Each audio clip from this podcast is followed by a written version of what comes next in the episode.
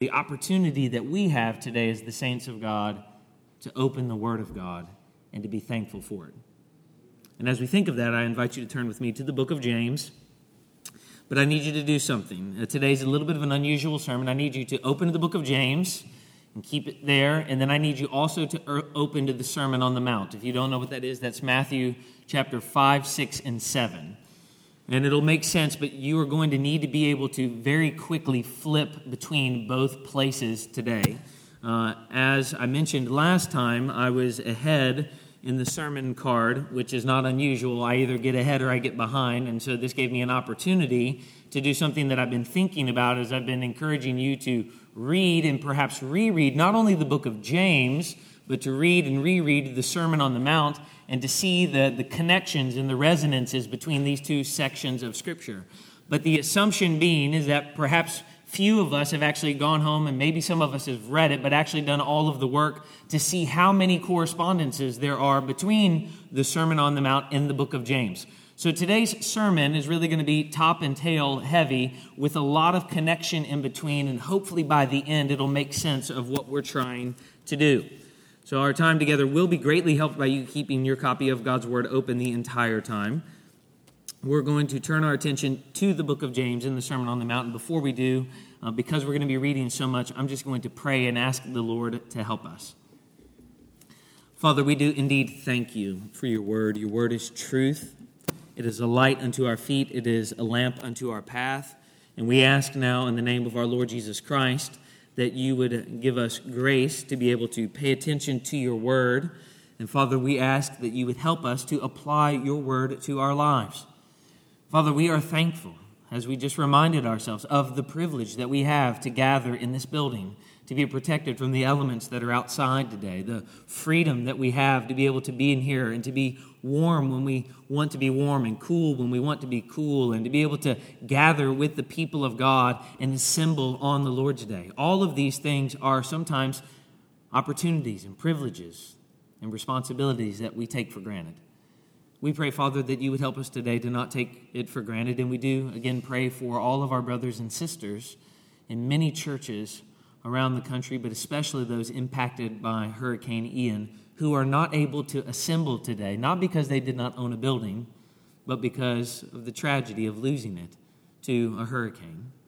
Father, we thank you that we have the freedom to be able to do it today. Help us then to steward this opportunity, not only so that we personally might grow, but that we might have the opportunity to share what we've learned today with other people. And we ask all of this in the name of our God who has revealed himself to us as Father, Son, and Spirit. Amen. In this book, we have the legacy of James' teaching and wisdom, and it's really condensed into a very short book, a very condensed, powerful work. And though it does begin like a letter, as we've been reading, one of the things we notice is that it does not continue like a letter. He begins like a letter, greeting all of the Jews that are living outside of the land, but he doesn't address specific problems of one particular local church like so many of Paul's letters do.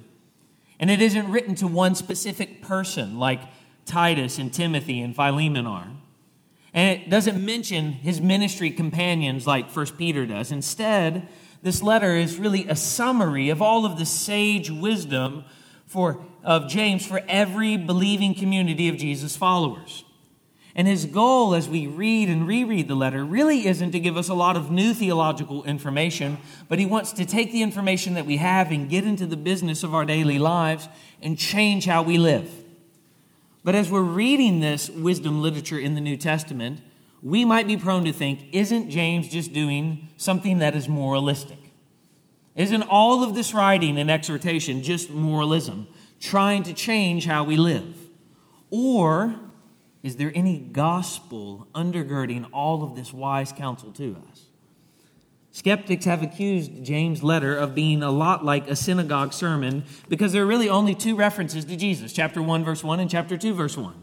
But as we'll see today in these parallels between the Sermon on the Mount, that he is actually anchoring all of his teaching for us in what he's learned from Jesus about the kingdom of God. And just as Jesus gave his disciples clear teaching and instructing about things like how to talk and how to act and how to pray and how to work and how to live. Not simply and only how to get saved and get right with God, but how to live their daily lives. So James conveys all of that same type of teaching to us through this letter, through wisdom that has been influenced by Jesus. And that should not be surprising to us at this point because having literally grown up with Jesus, his teaching now not only sounds like Jesus, but he employs all the same imagery as Jesus. So this letter is a short, challenging book. And what James wants us to see, and what he's trying to show us, is how we can become truly wise. The community of faith becomes truly wise by applying God's summary law, Jesus' summary law. Love God and love your neighbor. And in so doing, James teaches us here's our main takeaway point James shows us that the church is the true heir of Jesus' teaching, and that becomes evident by her distinct ethic in her life. The church is the true heir of Jesus' teaching, and that becomes evident by her distinct ethic.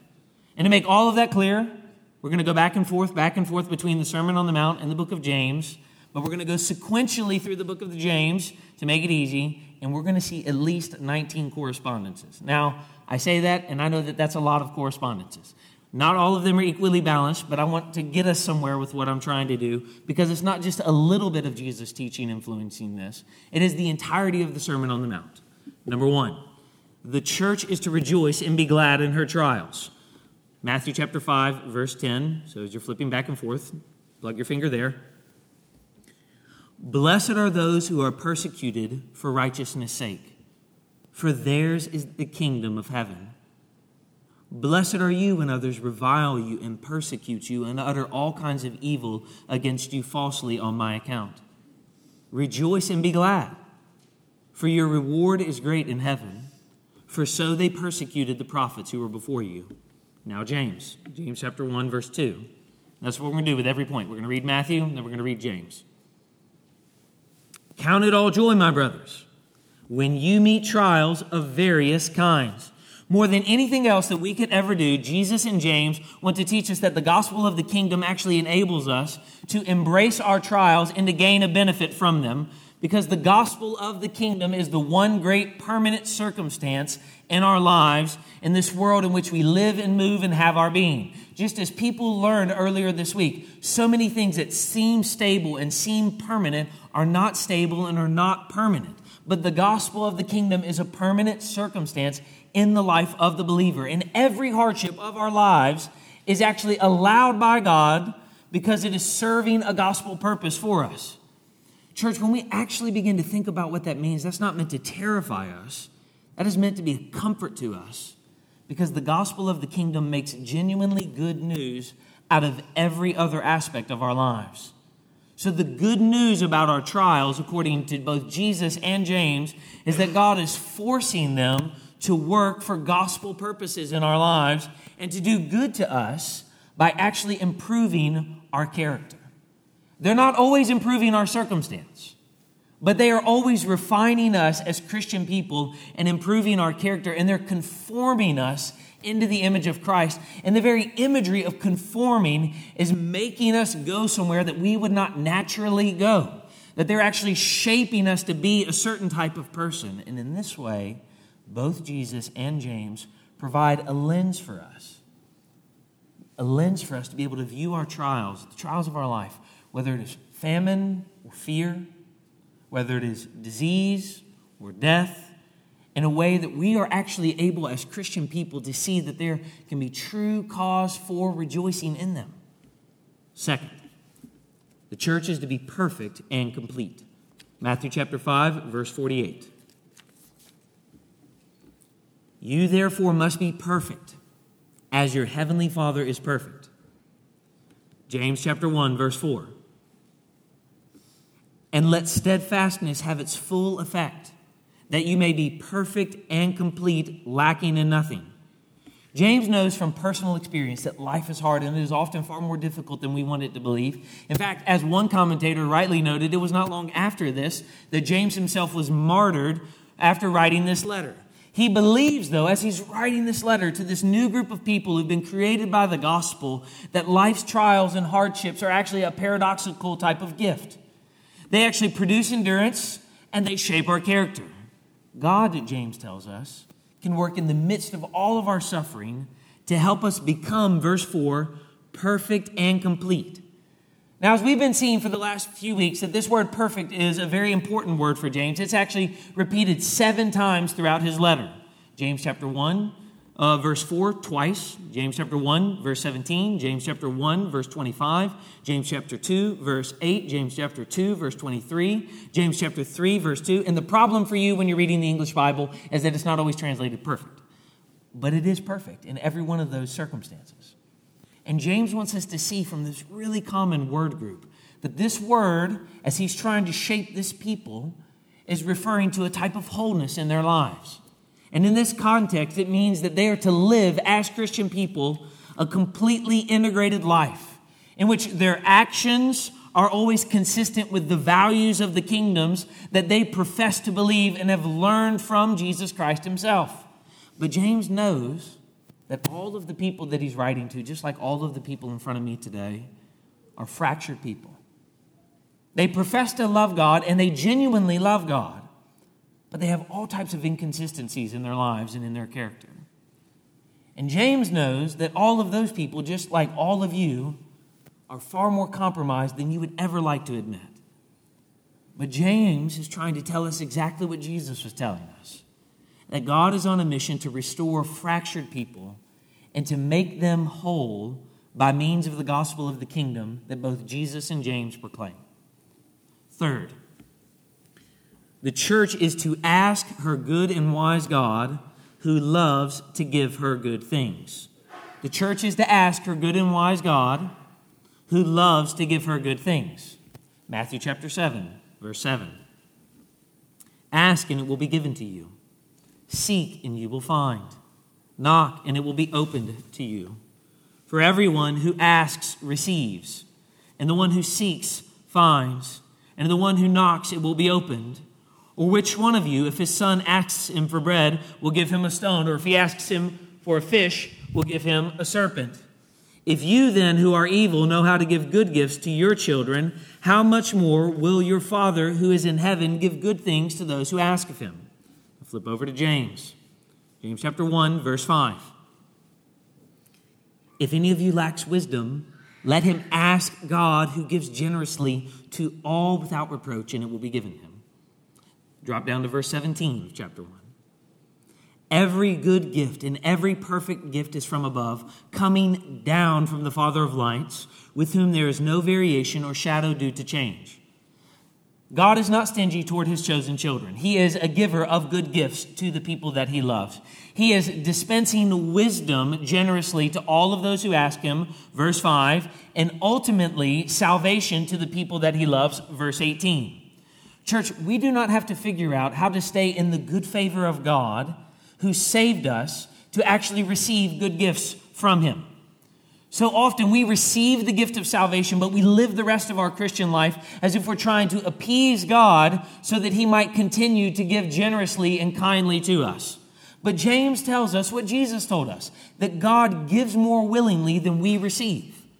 But though we would never like to admit it, and some of us would never want to acknowledge it to be the case, many of us who are genuine believers have labored for the most of our Christian life to maintain favor between God and us, and we stay frustrated at a failed attempt to do so because we're never able to keep up the rat race. But both James and Jesus tell us that this is not something that we need to agitate over in our life or wrestle about or fret over. That we simply need to believe that when we ask God as His children, that God hears us and that God is willing to give to us, that His gracious favor is upon us and it remains utterly unchanged, which is the comforting truth for every believer in here. Your favor before God remains utterly unchanged, irrespective of the sin that you commit as a believer. That there is no wrath that you will awaken in God because of the sin in your life, because Jesus bore all of the wrath that you deserve. And so, no matter how frequently you sin, even as a believer, God's disposition toward you is one of generous favor and loving kindness and mercy. So he stirs up a desire in us to where we actually dare to ask a good and wise God who loves to give good things to us. Brothers and sisters, are you approaching God as if He loves to give good things to you? As if He delights to pour out His mercy and blessing and favor upon you? He loves to give good things to His church. Fourth, the church is to avoid sinful anger before a righteous God. The church is to avoid sinful anger before a righteous God. Matthew chapter 5, verse 22. But I say to you that everyone who is angry with his brother will be liable to judgment. Whoever insults his brother will be liable to the council. And whoever says, You fool, will be liable to the hell of fire. James chapter 1, verse 20. The anger of man does not produce the righteousness of God. Anger, as David Powlison once said, is a brief madness, or sadly, an often not so brief madness for many of us.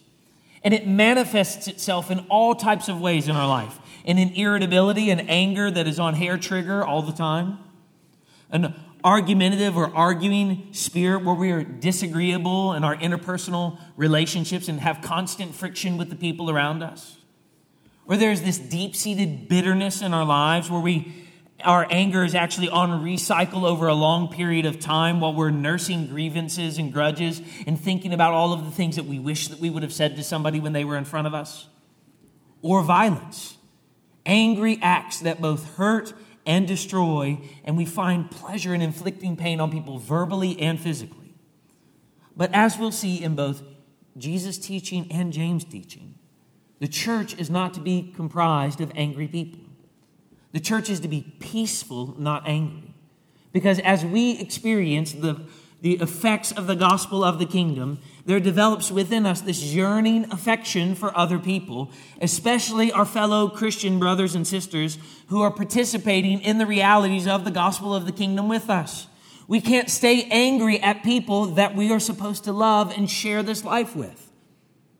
Reconciled to God and reconciled with one another we actually manifest love, Jesus and James tell us, by living peaceably with one another. Are you living peaceably with the fellow members of your church? And we do this by not simply tolerating their face on Sunday mornings, or learning how to bottle up our anger, or learning how to swallow all of our emotions, but by living before each other and generously relating to each other in a gospel manner that actually contributes to each other's experience of the gospel of the kingdom.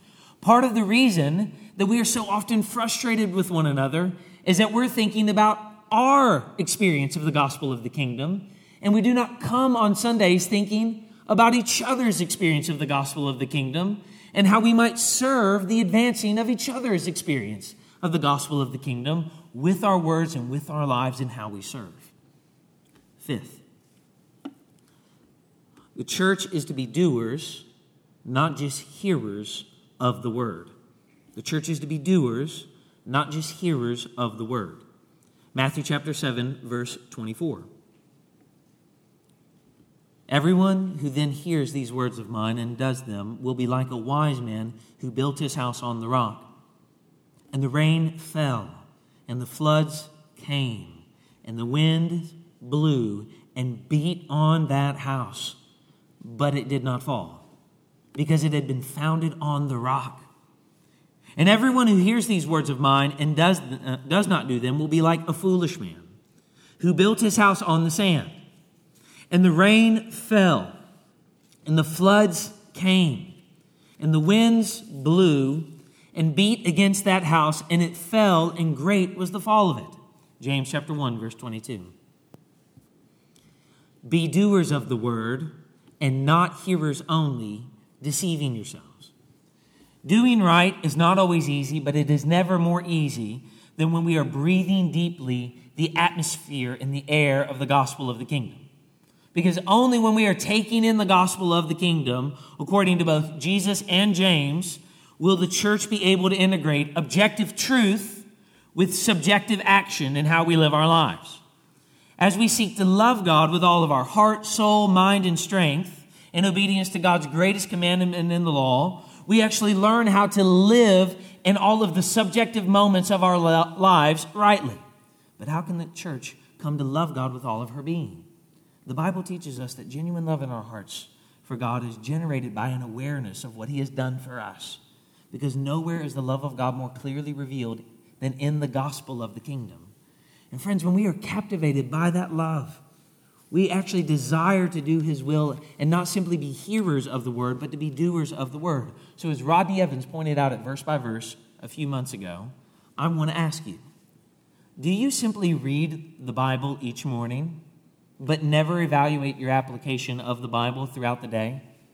Have you only been a reader of the word, but not a doer? Do you comfortably sit in here and maybe very carefully take notes of all of the sermons, but never actually take time to evaluate in the middle of the week if you have applied what you have heard on Sunday morning and the way that you have been living Monday through Saturday throughout the week. Friends, if that describes your personal devotional experience or your corporate practice on Sunday mornings, let me encourage you that one of the things that you could do usefully this week is take at least one of your lunch breaks and think, Am I actually putting into practice what I am reading in my life? And pause on Wednesday to think, have I applied anything that I heard on Sunday morning to the way that I'm living this week now? Six, the church is to reflect God's heart for the poor. Matthew chapter 5, verse 3. The church is to reflect God's heart for the poor. I have to keep moving or we'll never get through. Blessed are the poor in spirit, for theirs is the kingdom of heaven. And then drop to verse 5. Blessed are the meek, for they shall inherit the earth. I'll flip over to James chapter 2, verse 5. Listen, my beloved brothers, has God not chosen those who are poor in the world to be rich in faith and heirs of the kingdom, which he has promised to those who love him? James knows that hard times in our lives are often caused by poverty, and yet he urges his audience to try to view their circumstance and this circumstance as a gift that forces them to trust God alone. Because, as he tells us later in chapter 1, that wealth is just fleeting and will pass away like the flowers of the field during summer heat. And yet, like nothing else could ever do in our lives, the gospel of the kingdom should instill in all of our hearts as believers a love for people who are downcast and poverty stricken and those who have physical needs, especially if they are members of the household of faith and our local church in particular. Because the gospel of the kingdom actually reminds us of our own spiritual poverty, the poverty that we were born into, and that God, in His staggering generosity, has graciously pulled us out of. Brothers and sisters, that is the sole reason we collectively pool our finances on Sunday so that we might steward it for the people here, so that we might minister the gospel of the kingdom in our church and abroad, and so that our deacons and deaconesses might have the ability to use some of those funds to bless members of our church and sometimes people who are not members of our church. And often, though you don't see those things taking place, they are taking place by your faithful and generous contributions whether you know it or not. God is stirring our affections so that we might give to those who do not have. And such a reminder instills in us a heartfelt love for the poor and a desire to show them the generosity that has been lavishly poured out on us. Because we too, as James says, have been made rich in faith and heirs of the kingdom. Now, I know everybody would love to be rich in faith and heirs of the kingdom and rich in money and also heirs of great land and wealth. But James says that the real blessing is to be rich in faith.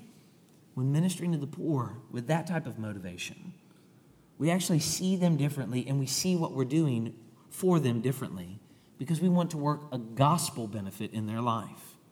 Seventh, the church is to reflect the necessity of righteousness. The church is to reflect the necessity of righteousness. Matthew chapter 5, verse 20. I tell you, unless your righteousness exceeds that of the scribes and Pharisees, you will never enter the kingdom of heaven. James chapter 2 verse 10. Whoever keeps the whole law but fails in one point has become accountable for all of it.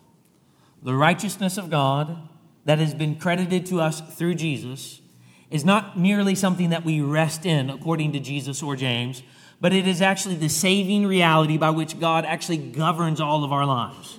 That we would be called to present our members and our lives as slaves to that precious gift of Him giving us righteousness implies that what He has done for us in Christ is saying something about the way that we should direct all of the areas of our life, that no area of our life can be left untouched by the gospel. What God directs to be holy, and what results from that should be an obedience as we grow in holiness in our lives. So it could be said for James and for Jesus that what it means to be saved by faith is not merely a lifelong process where we joyfully surrender ourselves to God's righteousness, but that we actually do what His righteousness requires us to do in our lives. God has clothed us with righteousness so that we would live righteous lives. One of the confusing things for fellow members and the outside world is when we profess to be clothed with righteousness, but we live unrighteous and unholy lives. Because then the people that we have covenanted together with here at the church cannot see if we are what we claim to be, and the outside world can see no distinction in us because we profess to be believers, but we live unrighteous and unholy lives. So, James, like Jesus tells us, that this gospel of the kingdom takes root and it produces a righteousness in us, a righteousness that is greater than anything that they would have ever observed in this life, a righteousness that actually changes the way that they live. Eighth, the church is to apply God's law, though she is free from the law in Christ. Matthew chapter 5, verse 21, and I'm just going to skip over a few of the headings here. You have heard that it was said to those of old, You shall not murder, you shall not commit adultery. This is everything between verse 21 and verse 48. Whoever divorces his wife, let her give her, her, a certificate of divorce. You shall not swear falsely. An eye for an eye, a tooth for a tooth. You shall love your neighbor as yourself. But I say to you, now turn to James chapter 2, verse 11. For he who said, Do not commit adultery, also said, Do not murder. If you do not commit adultery, but you do murder, you have become a transgressor of the law so speak and so act as those who are to be judged under the law of liberty. The fulfillment of the law of Christ by the work of Christ does not mean that we disregard the law of Christ. If that is the way that you are reading the Old Testament, you are reading the Old Testament wrong, and the only thing that you can do that is useful for yourself today is one, listen to Ligon Duncan's sermon from last week, and then his Sunday night theology back to back and think about our relationship to the Old Testament law. But because Christ has fulfilled it, does not mean that we disregard it. And at the same time, though we are free from the law, we have to realize that we are actually to live lives that are informed by that law and apply it to ourselves as the true Israel of God. We do not set it aside, but it shapes the way that we live. So that we're not able to say, it no longer matters how I live my life but it actually informs the way that I live my life. And I'm able to obey this law because it has been written on my heart by faith in Christ. I am able to obey what God has commanded of me because I have been set free in Christ. And notice how James describes it. He calls it the law of liberty, not the law of oppression, not the law that is difficult to keep, but he calls it a law of liberty because it is freeing for us to do what God requires in His Word. Ninth, the church is to show mercy because she has been a recipient of mercy. Matthew chapter 5, verse 7. Blessed are the merciful, for they shall receive mercy. James chapter 2, verse 13. Judgment is without mercy to the one who has shown no mercy. Mercy triumphs over judgment. When our minds are fixed on the gospel, as Milton Vincent says, we are then stimulated to show God's loving mercy to other people. Because we are always willing to show God's loving mercy to others when we are freshly mindful of the love of God that has been shown for us as heirs of the gospel of the kingdom. And the gospel gives us the ability to show forgiving grace to those who have wronged us because it reminds us of the forgiving grace that we daily receive from God. Doing good and showing love to others who have wronged us is actually always the opposite of what we want to do. Nobody in the room is naturally inclined to show mercy when they have been wronged. And yet we are reminded of our sins in the gospel and that God is actively showing us forgiving grace. So we show forgiving grace and we allow the gospel to reshape the way that we interact with other people. Brothers and sisters, if you're nursing a grudge or a grievance, even as we thought of earlier, and you're able to be here today and say, There are people that I refuse to forgive, I am unwilling to show people the love of God because of how they have wronged me. I am unwilling to change because of their sin. Then perhaps you do not quite understand the gospel of the kingdom today or certainly have protected it, protected an area of your life from it. Both Jesus and James would say that mercy triumphs over judgment. Because you have been a recipient of mercy, you show mercy. Tenth, the church is to be recognized by her fruits. Matthew chapter 7, verse 16. You will recognize them by their fruits. Are grapes gathered from thorn, bushes, uh, thorn bushes or figs from thistles?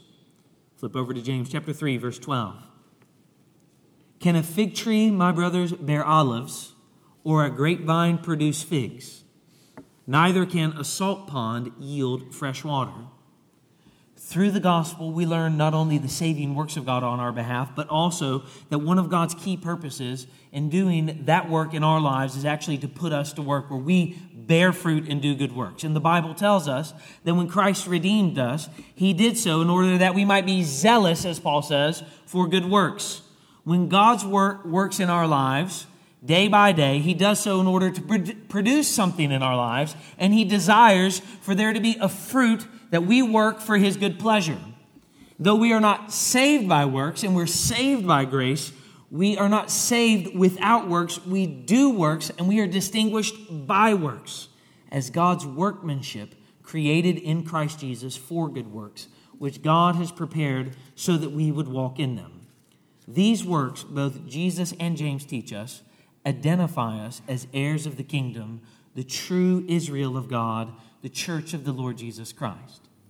The reason that we hold one another as members of this church to our covenant commitment as members of the church and require one another to live in accordance with what the Bible teaches is because we expect that one of the natural fruits of the Christian life is that we would be people who bear fruit keeping with repentance as it has been revealed in the Word of God that the natural consequence of professing faith in Christ is a life that is changed by the gospel, and that is not simply a verbal profession, but that is a visible profession. So if there's no visible change in our life, and we refuse to repent, and by refuse to repent, I mean that we are unwilling to change. Many of us are quick to say, I'm sorry for what I did. That is not repentance. Repentance is change. Some of us claim repentance for years and never change. That means that we are not repenting. Repentance is a changing of life, a putting off of one way and a putting on of a new way.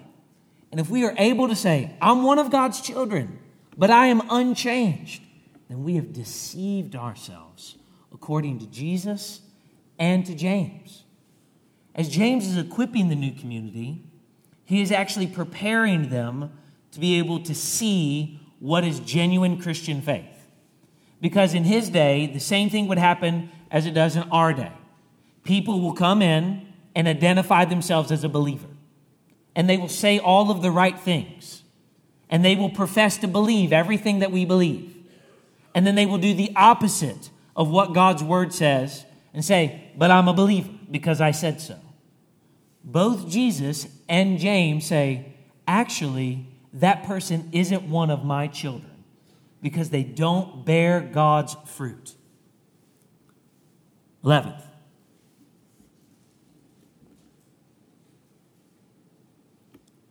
maybe just finishing point 10. The works of Jesus and James identify us as heirs of the kingdom. That's what an heir of a kingdom is. Now, now 11. I don't want to mess up the note takers too much. I already have a lot for them. The church is to be made up of peacemakers. Matthew chapter 5, verse 9. I hope that all of this will come together at the end. Matthew chapter 5, verse 9. Blessed are the peacemakers, for they shall be called sons of God. Flip over to James chapter 3, verse 18. And a harvest of righteousness is sown in peace by those who make peace. As the one who is pierced for our transgress- transgressions, Jesus gives us peace. Brothers and sisters, that is what all of us want. We live our lives and we long for peace.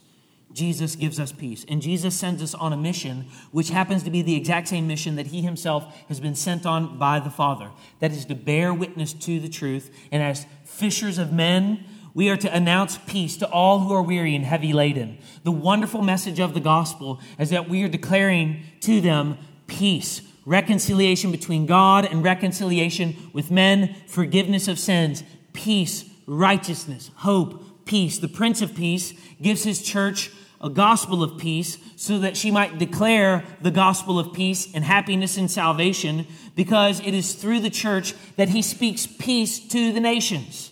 So he comforts us with peace so that we might take peace to other people, reminding them that there is hope in Christ. And in this way, the mission that Jesus sends the church on is one where the disciples actually bring about the spiritual fulfillment of what we see in the book of Genesis. Be fruitful and multiply and fill the earth and subdue it by proclaiming peace to people, a gospel of peace. As spirit indwelt disciples, we preach peace and forgive, forgiveness to absolve sins, so that wicked people might turn from their sins and multiply our number as we labor for the coming of the kingdom. 12. The church is to ask with expectation to receive. The church is to ask with expectation to receive. Matthew chapter 5, verse 7. Actually, it's Matthew chapter 7, verse 7. Ask, and it will be given to you. Seek, and you will find. Knock, and it will be opened to you. For everyone who asks receives, and the one who seeks finds, and to the one who knocks it will be opened. James chapter 4, verse 2. You desire and do not have, so you murder. You covet and cannot obtain, so you fight and quarrel. Now just remember who James is writing to. He's not writing to the unbelievers out there, he's writing to the people who call themselves the church. You desire and do not have, so you murder. You covet and cannot obtain, so you fight and quarrel. You do not have because you do not ask. You ask and do not receive because you ask wrongly to spend it on your passions. Both Jesus and James help us see that prayer, rightly directed, is something that we are allowed to do as a Christian church, and it is one of the great purposes for which God has chosen to save us. As the chosen people of God, we are saved to pray and to bring our burdens to the Lord and our requests to the Lord and our pains and laments to the Lord and to ask God to do for us what we cannot do for ourselves, to save us and to provide for us and to comfort us and to help us and to give us wisdom, to give us hope, to turn us away from doubt toward confidence. We are to ask Him boldly in prayer, arriving really in many ways at the pinnacle of what God wants us to do. Because in prayer, probably most of all of all of the disciplines, we find ourselves completely dependent upon God, which unfortunately is why we pray so little. We feel very confident when we're producing something like a sermon or a Bible study or an evangelistic talk or a gospel presentation or when we're reading through books of the Bible and are able to mark them off in our daily uh, devotional plans. But we feel as if we've done very little at all when we pray because nothing seems to immediately happen. But James and Jesus would want us to ask how can we not, when we see the painful lengths that God has gone to allow us to enter into his presence, not confidently and regularly come into his presence? Expecting that He hears us. Brothers and sisters, if you're depressed today, you feel anxious, you feel overlooked by people around you, and not seen, as people say in our day. I don't feel seen. One of the great comforts of the gospel is that God sees you. God sees you when no one else will listen to you. God listens to you. Which should be an astonishing reality for a believer that God would listen to sinful men and women, that He would hear our burdens and our prayers, that He would care to know what pains we feel, and that He would answer our prayers. Church, you cannot pray prayers too big for God to answer. 13th, the church cannot serve God and be friends with the world. Matthew chapter 6 verse 24. No one can serve two masters, for either he will hate the one and love the other, or he will be devoted to the one and despise the other. You cannot serve God and money. James chapter 4 verse 4. You adulterous people, do you not know that friendship with the world is enmity with God? Therefore, whoever wishes to be a friend of the world makes himself an enemy with God. The double minded person, the not integrated person, is the person that has split desires and serves two masters. While longing for the benefits of the gospel of the kingdom, they labor in this life to attain what the world has to offer and they never see the conflict between the two. They refuse to let their grip go of the things that they can produce or acquire or have. And God, in His mercy, often uses trial to force us to open our hand. Because if we are loving and serving God, we cannot have any other master. No relationship can rule us, no job can govern us. No thing that we get to do can be the ultimate thing that gives us identity. Nothing in our life can be something that we hold so tightly that we actually idolize it and long for it more than we long for God. The great gospel blessing is not anything in this life, but it is to know God and to be known by God. But so often the church herself is confused by this and longs for things in this world that are fleeting and passing and never really satisfy. And many of us have known the great pain of actually being given what we thought that we wanted and finding that it never satisfied at all. Whether that be in a relationship, or a child, or a job, or money, or house, or certain car, because it all bottoms out in the end. Both James and Jesus say the non integrated person is looking two ways at once. And the only way to be a real and faithful disciple of Jesus is to be somebody who is whole and takes their mind off the things of the world. A great exercise to try to think about this is what occupies your anxious thoughts? And what do you find yourself thinking about when you're not proactively thinking about anything? What are the things that are dominating your desires that seem to overwhelm you and you're unable to control? Those, friends, are probably the things that you idolize in this life. 14th, the church is blessed when she mourns. Matthew chapter 5, verse 4. Blessed are those who mourn, for they shall be comforted. James chapter 4, verse 9. Be wretched and mourn, weep and howl. Let your laughter be turned to mourning and your joy to gloom. Humble yourselves before the Lord, and he will exalt you. We are to weep with those who weep because there are genuinely things in this life to lament. But according to Scripture, God deliberately designs the gospel in such a way to actually strip us of all the things that we would cling to in this life, so that it strips us of pride and it grounds all of our boasting in God and nothing that we can produce and nothing in this life. This is actually the wonderful mercy of the gospel toward us. But because pride and the things that we long for in this life, the things that we fail to weep over, actually reveal sins in our life. The gospel of the kingdom amounts to this powerful assault against everything that we long for, and it humbles us It humbles us so that we actually see pain in this world and we actually pray in this world so that we actually grieve and weep with those who grieve and weep. And what it does is it produces in us a humility that actually intensifies when we lament and mourn a lack of love for God and a lack of love for the gospel of the kingdom. 15th. The church is to be slow to judge, but that does not mean that she is not to judge. Matthew chapter 7, verse 1. Judge not that you be not judged. For with the judgment you pronounce, you will be judged, and with the measure you use, it will be measured to you. Why do you see the speck that is in your brother's eye, but do not notice the log that is in your own eye? Or how can you say to your brother, Let me take the speck out of your eye, when there is, the, there is a log in your own eye? You hypocrite. There's Jesus' judgment, even in the passage. First, take the log out of your own eye, and then you will see clearly to take the speck out of your brother's eye. James chapter 4, verse 11.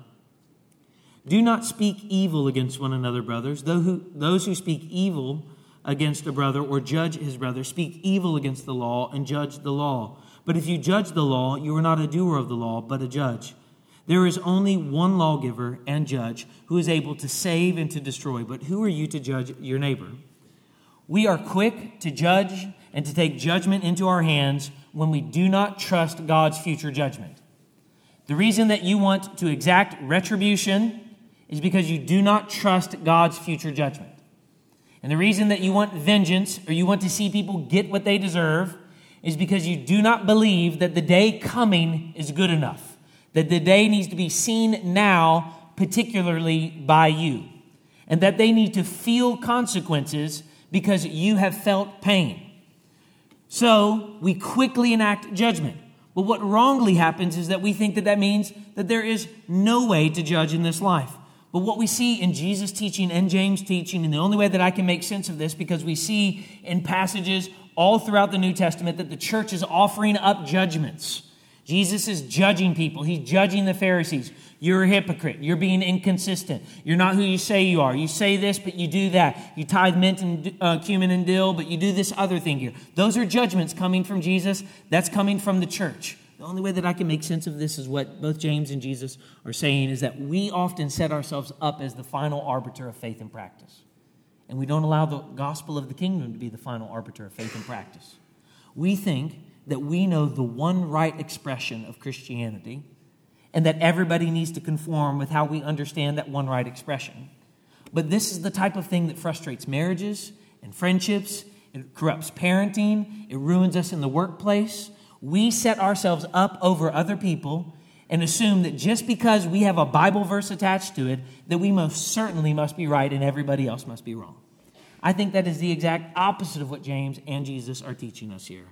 We are to be slow to judge, but that does not mean that we are not to judge. 16th, the church is to trust God's provision for tomorrow. Matthew chapter 6 verse 34. Therefore do not be anxious about tomorrow, for tomorrow will be anxious for itself. Sufficient for the day is its own trouble. James chapter 4 verse 13. Come now, you who say, Today or tomorrow we will go into such and such a town and spend a year there and trade or make profit, yet you do not know what tomorrow will bring. What is your life? For you are a mist that appears for a little time and then vanishes. Every time we deliberately disobey a command of God, it is because we, in that moment, are doubtful as to God's true intentions for giving us that command. And every time we refuse to trust God's provision for us in Christ, it is because we do not believe that God actually has our best interest at heart. We subconsciously and maybe sometimes consciously believe that God is withholding something from us that we would be better off having in this life. And all of the questions that plague us center around the fact that we're not getting what we're entitled to, or we're not getting what we deserve, and it's unfair that other people have gotten what we wanted, and it's unfair that God has not given us what we feel that we desire. And in all of those moments, we show that though we say that we trust God, we actually do not trust God. Friends, one of the most helpful things that I can commend to you is to study afresh the doctrine of God's providence that God's providence is a loving and merciful providence. 17th. The church is not to lay up treasures on earth where moth and rust destroy. Matthew chapter 6 verse 19. Do not lay up for yourself treasures on earth where moth and rust destroy and where thieves break in and steal. steal. James chapter 5 verse 2. Your riches have rotted and your garments are moth eaten. Your gold and your silver have corroded and their corrosion will be evidence against you and will eat your flesh like fire. You have laid up treasures treasure in the last days. Behold the wages of the laborer who mowed your fields, which you kept back by fraud, are crying out against you, and the cries of the harvesters have reached the ears of the Lord of hosts. You have lived on earth in luxury and in self indulgence. You have fattened your hearts in the day of slaughter, or in short, you have laid up for yourself treasure on earth. The more that we experience the riches of the gospel of the kingdom, the more there develops within us this freedom for everything that we have in this life where we realize that everything has been given to us as a gift, as James says at the beginning of the letter. Everything comes down to us from a Father, and it is a gift towards us in this life. But we cling to it because we don't see it as a gift, and we don't realize that that gift has been given to us to steward for the good and benefit of other people. What are the things in your life that you refuse to share? And the things in your life that you will not open up to other people? There are the things that you are treasuring for yourself and you have your reward in, in full. Enjoy it now while it lasts. 18. The church is to remember the example of the prophets. Matthew chapter 5, verse 12. Rejoice and be glad, for your reward is great in heaven, for so they persecuted the prophets who were before you. James chapter 5, verse 10. As an example of suffering and patience, brothers, take the prophets who spoke in the name of the Lord. We stand in the New Testament on the shoulder of the apostles and the prophets. They preached faithfully, and if you go read carefully, not just their message, notice how they were treated when they were faithful. They were persecuted, they were alienated, they were ostracized, they were beaten, they were beheaded, they were tossed in prison. So, why do we think that we should have the culture on our side? The suffering was for them, but victory is for us. When we stand rightly in the message of the apostles and the prophets, what we realize, that what is before us, is suffering, ultimate victory. But suffering now as we look forward to ultimate victory because we experience something now that this world cannot offer to us. 19th, the church's speech is to have the truthfulness that oaths require. Matthew chapter 5, verse 33. Again, you have heard it said to those of old, You shall not swear falsely, but shall perform to the Lord what you have sworn. But I say to you, do not take an oath at all, either by heaven, for it is the throne of God, or by earth, for it is his footstool, or by Jerusalem, for it is the city of the great king. And do not take an oath by your head, for you cannot make one hair white or black. Let what you say simply be yes or no Anything more than this comes from evil. James chapter 5 verse 12. But above all, my brothers, do not swear either by heaven or by earth or by any oath, but let your yes be yes and your no be no, so that you may not fall under condemnation. Jesus and James, this is one of James' most unique contributions. Jesus and James regard speech as an index as to a person's true moral being and how faithful their spirituality actually is. Go back and read the letter of James today and see how many references there are to speech from chapter 1 through chapter 5. Not only here, but in chapter 3, and not only in chapter 3, verses 1 through 11, but throughout the entire letter. We are speaking people, and when we speak, we image God who has made us in his image. He is a speaking God who brought the world into existence through speech. And then he gave his people the 10 words, what we call the 10 commandments. And as he gives them those commandments, Jesus then comes speaking the gospel of the kingdom and entrusts to his people a message that they are to speak and to proclaim. For by your words you will be justified, and by your words you will be condemned. We are to be a people who live consistently with what we speak and our speech, both privately and publicly, is an index of who we actually are. What we say in private, what we say in public, what we say online, what we say when we're angry.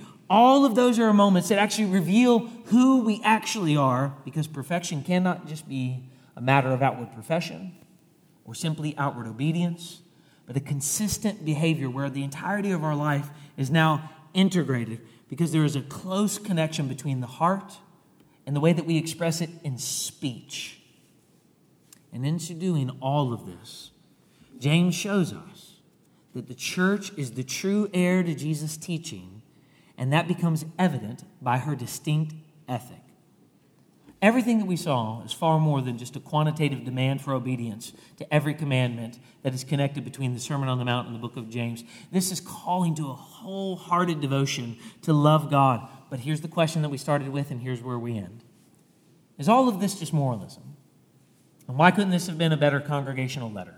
Just list all of the references for us in James, list all the references for us in the Sermon on the Mount, and we'll spend the time that we want to spend actually reading all of the correspondences and do a better job preaching a better sermon. Why isn't there something else that we could have done? Because two weeks ago, I became incredibly concerned while listening to Mike Bullmore teach. And over the last two weeks, while reading Milton Vincent's book and thinking about my sermons here, especially from the book of James, that what would happen to us is that we would be a people who would never really walk in wisdom because we would try to apply platitudes in our lives devoid from the gospel.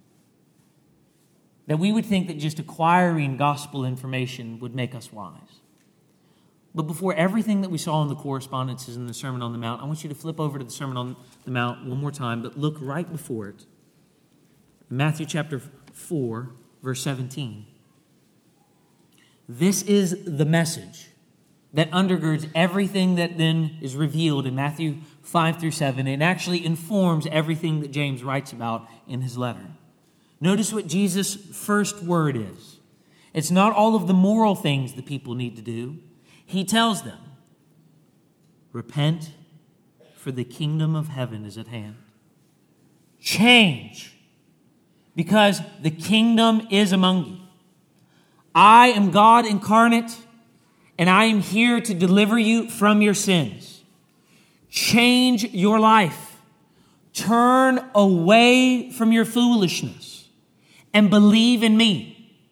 And when you believe in me, and when you trust in me, and when you believe in what I have come to do, and you trust in what I have come to do, when you profess to believe in my name and live like you're living in my name, then you will be truly wise and you'll be truly heirs of the kingdom. The bedrock foundation for all of the wisdom that Jesus dispenses, and the bedrock foundation for all of the wisdom that James dispenses, is this gospel of the kingdom.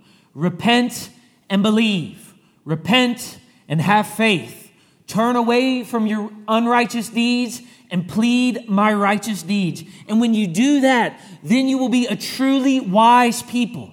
Because only when you have repented of your sins and believed in me can you actually walk in wisdom in this life. It will never be enough to simply acquire knowledge. The Pharisees and the Sadducees could do that. Your righteousness must be greater than theirs. And it will not be by you just doing greater deeds than theirs. Your righteousness will never be enough. You need a righteousness that is mine. You need to repent and believe. Because even as the church, the true Israel of God, James reveals, we bottom out all of the time and we fight and we quarrel, we bicker and we moan and we complain and we slander people with our words. And out of the same mouth come, praise God from whom all blessings flow, and you're an idiot. And all of these other things that are inconsistent with our profession of faith. And as I listened to Mike, I realized that there's no functional theology for us.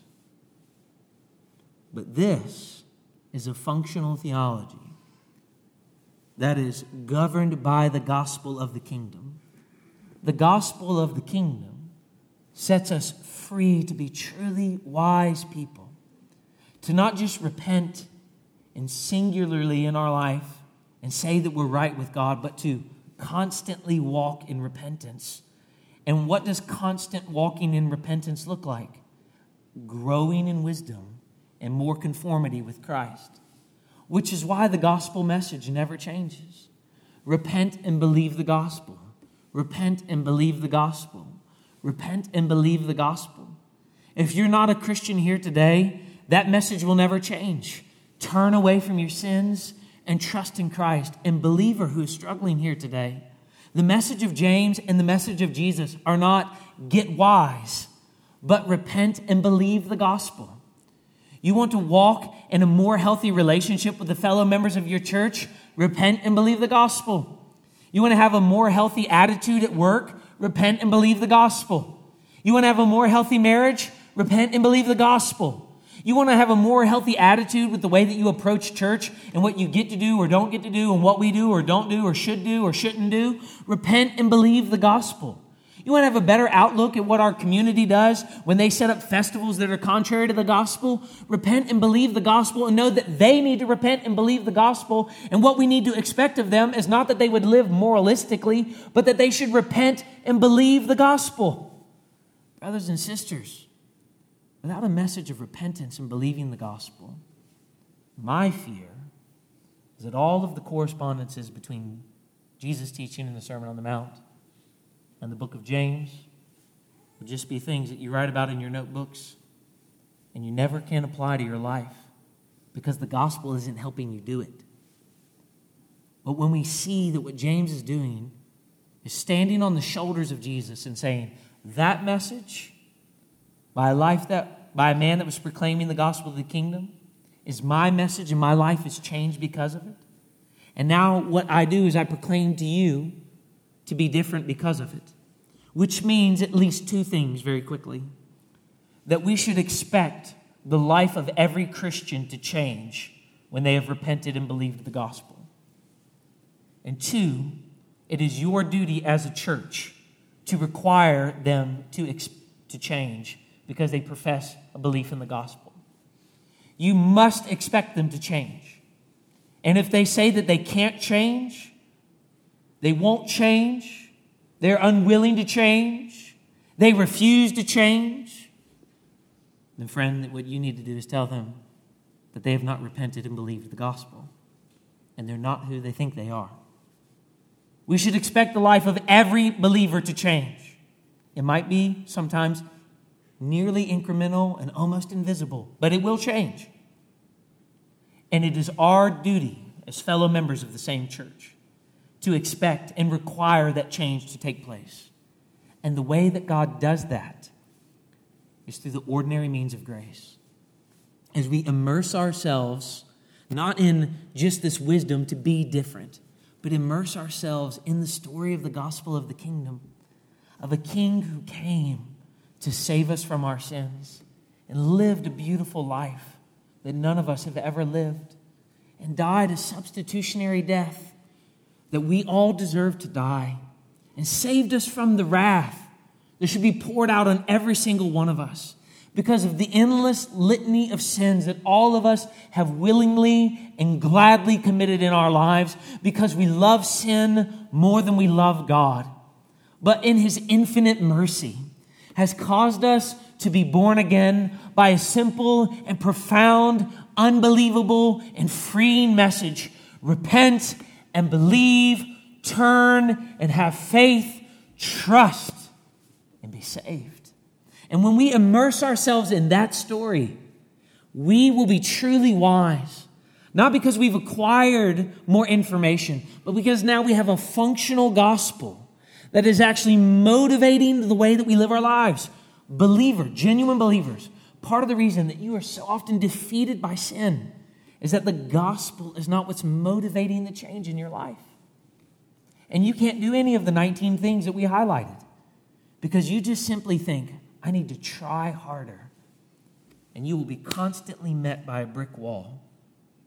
But when the gospel undergirds the change, it actually carries us forward. The gospel has an unbelievable power to motivate us to move forward in repentance and faith in the gospel.